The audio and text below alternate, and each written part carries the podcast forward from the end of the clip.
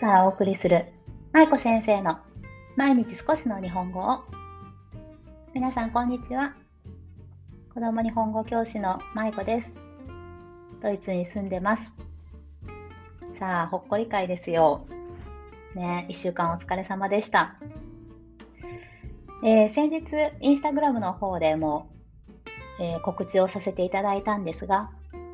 来たる3月17日の木曜日から1週間の間、日本語子育て講座を開催いたします。これまではずっと日本語子育て講座の違う入門編というものをさせていただいていたんですが、今回ついに発展編ということで続編をリリースすることになりました。皆さん大変長らくお待たせいたしました。もうちょっとでスルスル詐欺になるとこでした。本当すいません。いやー、ダメですね。遅くなってしまいました。まあでも、あのおかげさまでなんとか完成して、今回から新しく発展編も同時に行うことができるようになりましたので、今回は入門編の募集と発展編の募集ということで、両方をさせていただいています。入門編を受けてないけど発展編だけ受けたいという方も今回受講可能ですのでもしよければインスタグラムの方で詳細を確認いただいてお申し込みください。今ね、えー、私がちょうどこのポッドキャストを撮っているのが申し込みを募集を開始してから2日目になるんですけど今この2日間でもう30名以上の方が申し込みくださっています。で、いつも締め切りのギリギリにね、バーっと申し込みが増えるんですよね。なので、まあ、これからもう少し、あの、増えていくのかなという感じもしています。でもそれだけね、子供の日本語教育に真剣に向き合っている方が多いんだろうなっていう証拠だと思うんですよね。で、まあ、私もそこにしっかり必要な情報とか、私の経験をシェアすることで、皆さんが海外でより楽しくね、日本語育児をできるようにお手伝いできたらなと思っています。結局その海外でバイリンガルとかマルチリンガル育児をするにあたって何が必要かってやっぱり正しい知識とあとは発想の転換ですね。その日本で子育てするのと全然違う環境で私たちは今子育てしていますし私たちが受けてきた国語の教育とも全く違うことをこれからしていかないといけないので、なので、そういった自分の中にある固定観念というかね、あの、ステレオタイプな考え方をやっぱり考ええー、変えていくこと、そしてそのそれをどういうふうに変えていったらいいかっていうことをお伝えするための講座だと私は思ってやっているんですね。で、皆さんが、あバイリンガル育児、マルチリンガル育児ってこう肩の力を抜いてやってもいいんだっていうこと、こんなに楽しいものなんだっていうことを、ね、分かっていただけるように私も全力でお伝えしたいと思いますので、もしよければ皆さんぜひ日本語子育て講座入門編、そして発展編ご受講いただけたらと思います。詳細が書いてあるインスタグラムの投稿のリンクをこの今日のキャプションのところに貼っておきますので、よかったらご覧ください。申し込みの締め切りは3月15日火曜日、あ、日本時間のね、あ、そう、すいません。さっきも日本時間でお伝えしてました。あの、講座はね、3月17日の木曜日の6時から1週間視聴できる動画受講になるんですけど、申し込みの締め切りは3月15日、日本時間の朝6時になりますので、よかったらお待ちしています。さあ、そんなこんなで今日のほっこり会です。今日は不器用さの考察というちょっと固めのタイトルになっちゃいましたが、内容は緩いんですけどね、はい、についてお話ししていきたいと思います。突然、突然、噛んじゃった。突然ですが、あなたは不器用ですか？それとも器用ですか？皆さんはどうですか？で、この器用か不器用かっていう話を今日ねしていくんですけど、私この話をする前に小学館の国語辞典のデジタル大辞典というものがありますけど、それでちょっと不器用とか器用っていう言葉をね、調べてみたんですね。そうすると、器用っていう言葉で調べたんですけど、すいません、器用で調べたんですけど、そしたらね、器用っていう言葉にはいくつか意味が出てきたんですよ。で、その中で私たちが普段何気なく使っている器用、あなたは器用だねとか、私は不器用だとか、そういったことを言いますよね。そういうふうに使っている言葉の意味としては大きく2つに分かれるかなと思いました。その辞書によると1つ目は体を思うように動かして工作などをうまくこなすこと。使い方の例としては例えば手先が器用だ。とかあとあの人は器用にお箸を使う。とか言ったりしますよね。そういう使い方、ね、体を動かして工作などをうまく工作とかなんだろうお箸を使ったりとか手先を器用に使えるような時に使う器用です。でもう一つは要領よくいろいろな物事を処理することと書かれていました。で使い方の例としては何事も器用にこなす人、ね、そういう使い方しますよね。いろいろな物事を処理することを要領よくする人っていう意味で使う器用。で、この器用っていう言葉一つをとっても意味がね、たくさんあって、主にこの今挙げた2つ、体を上手に使う人、そして要領よくこなす人という2つの意味があるということが分かりました。で、今回どうしてこのお話をしようと思ったかというと、私の夫がね、ドイツ人なんですけど、ものすごく不器用なんですよね。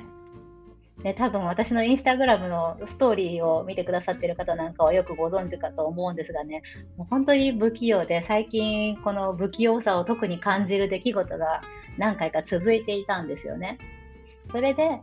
ああ、この人なんでこんなに不器用なんだろうって考えていたことから今回のお話につながったんですね。以前インスタグラムのストーリーでシェアしたお話なんです、エピソードなんですけど、先日うちの息子が5歳になったんですよね。で、5歳になったので、まあ、5歳になる前に誕生日プレゼントを夫婦で用意をして、そしてラッピングを夫に頼んだんですね。で、まあ、ドイツは日本みたいにこうラッピングをきれいにしてくれる文化があまりないので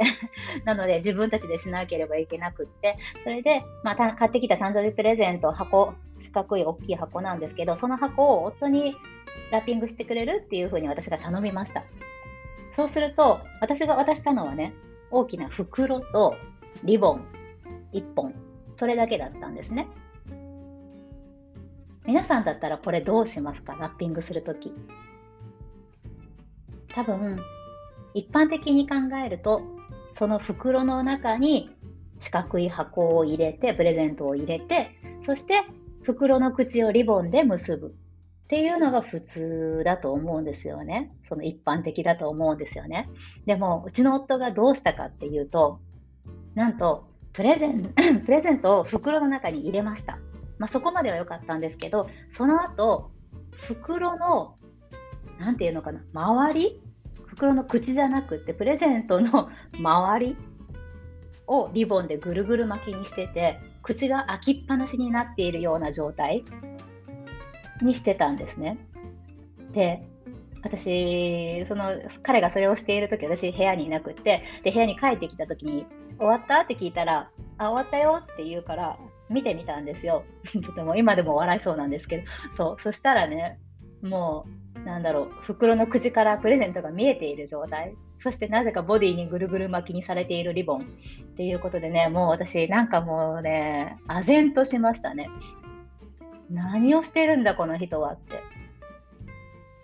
そしてもう私なんもうね自分の時間がすごく無駄だったなと思って頼んでちょっと時間を節約できるかと思ったけどあ結局私がしないといけないんだと思ってすごく無駄に感じちゃって夫にもそれを言ったんですよ。ああもう結局私がしないといけないじゃんっていうことをね 言ったんですよ。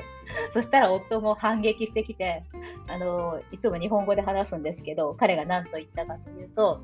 「どうしてそんなこと言うの？僕は真剣に自分の頭を使って考えてやったのに」っていうふうに言われちゃってねもう返す言葉がないですよね。まあそんな感じでね、彼の中では真剣なんだけど、まあ不器用なわけですよ。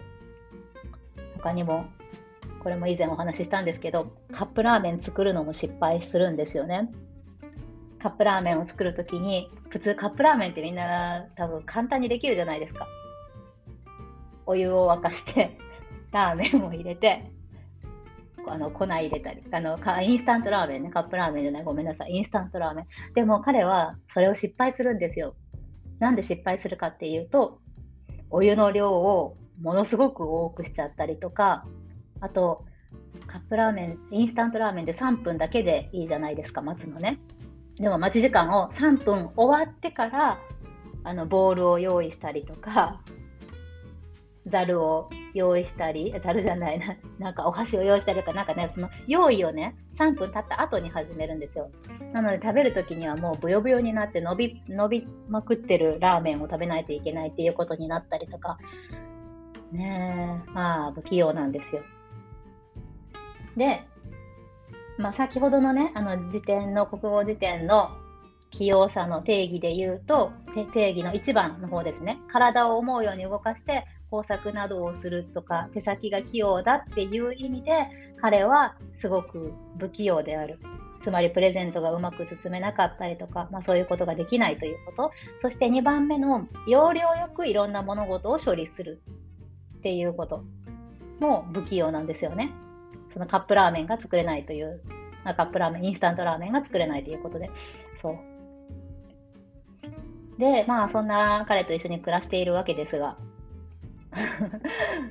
じゃあ私はどうなんだと、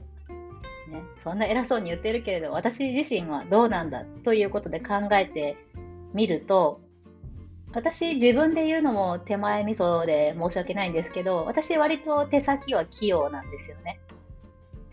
割と何何事でもこうできるし、まあ、絵を描いたりとか細かい作業をしたりするのも子供の時からすごく得意なんですね。でまああの子供子供じゃないや高校の時に大学に進学するかそれとも専門学校で何かを専門的に学ぶかを悩んでいた時期が一時期あったんですけどその時に当時アルバイトをしていたアルバイト先で仲が良かった友人から私悩んでるんだよねっていう話をしたらその子が舞子は手先が器用だから何か一つのことをこう追求して手に職を手に職をつけるのもいいかもねっていうふうにアドバイスをくれたんですね。まあ、結局私は大学の方に行ったんですけど、まあ、そんな感じで割と私手先の方は器用なんです。でじゃあねもう一つのその2番目の要領よくいろんな物事を処理することは私は器用かどうかっていうことを考えたんですけど実はそうでもないなっていうことをね思っています。私意外とその2番の方の2番目の要領をよくこなすっていう点でおいてはすごく不器用だなっていうふうに思ってるんですね。なぜかというと先日またこれもエピソードがあるんですけど夫にね、えー、言われた一言がきっかけになってそれも考えていたんですが私、まあ、最近というか、まあ、ずっと忙しいんですよ。私結構ねワーカホリックなんですよね。仕事ってずっとやってても全然苦にならないというかあのいくらでもできちゃうのでで多分これは小学校で働いていた時の名残だと思うんですけど1日24時間ずっと仕事をしてても全然、まあ、気にならな気にならないというか、まあ、疲れるんですよ。体は疲れるんだけど別にそんな嫌じゃないというかそういう体質なんですよね。ででも最近ちょっとまた忙しくなってきてて、ずっと夜も2時ぐらいまで仕事したりとかすることがあって、で、夫がついに見かねて私に一言言ったんですね。でマイコもちょっと休まないとっていうふうに声をかけてくれました。で、その時に改めて私考えたんですけど、あ、私自分は手先が器用だって思ってたけど、ある意味ですごく不器用なのかもしれないっていうふうに考えたんですね。なぜかというと私休み方ってよくわからないんですよ。肩の力の抜き方とかうん余白を取るというか余白を取るのが大事なのは分かってるけど実際自分でどうやってしたらそのゆとりが持てるかとか息抜きができるかっていうのが実はすごく分からなくって休めないんですよね。なのでこれってある意味私不器用なのかなっていうふうに考えました。休めない不器用さというかね。なので先ほどの辞書の定義で言う2つ目の要領よくいろんな物事を処理することっていうのがうまくないんですよね。で、まあ、今日の結論としては、まあ、人は簡単にねあの人は器用だとか自分は不器用だっていうふうにくくりがちですよね。結構みんな器用だとか不器用だとかって日常何気なく使うと思うんですけど実は器用さにもこう種類があるその手先の器用さ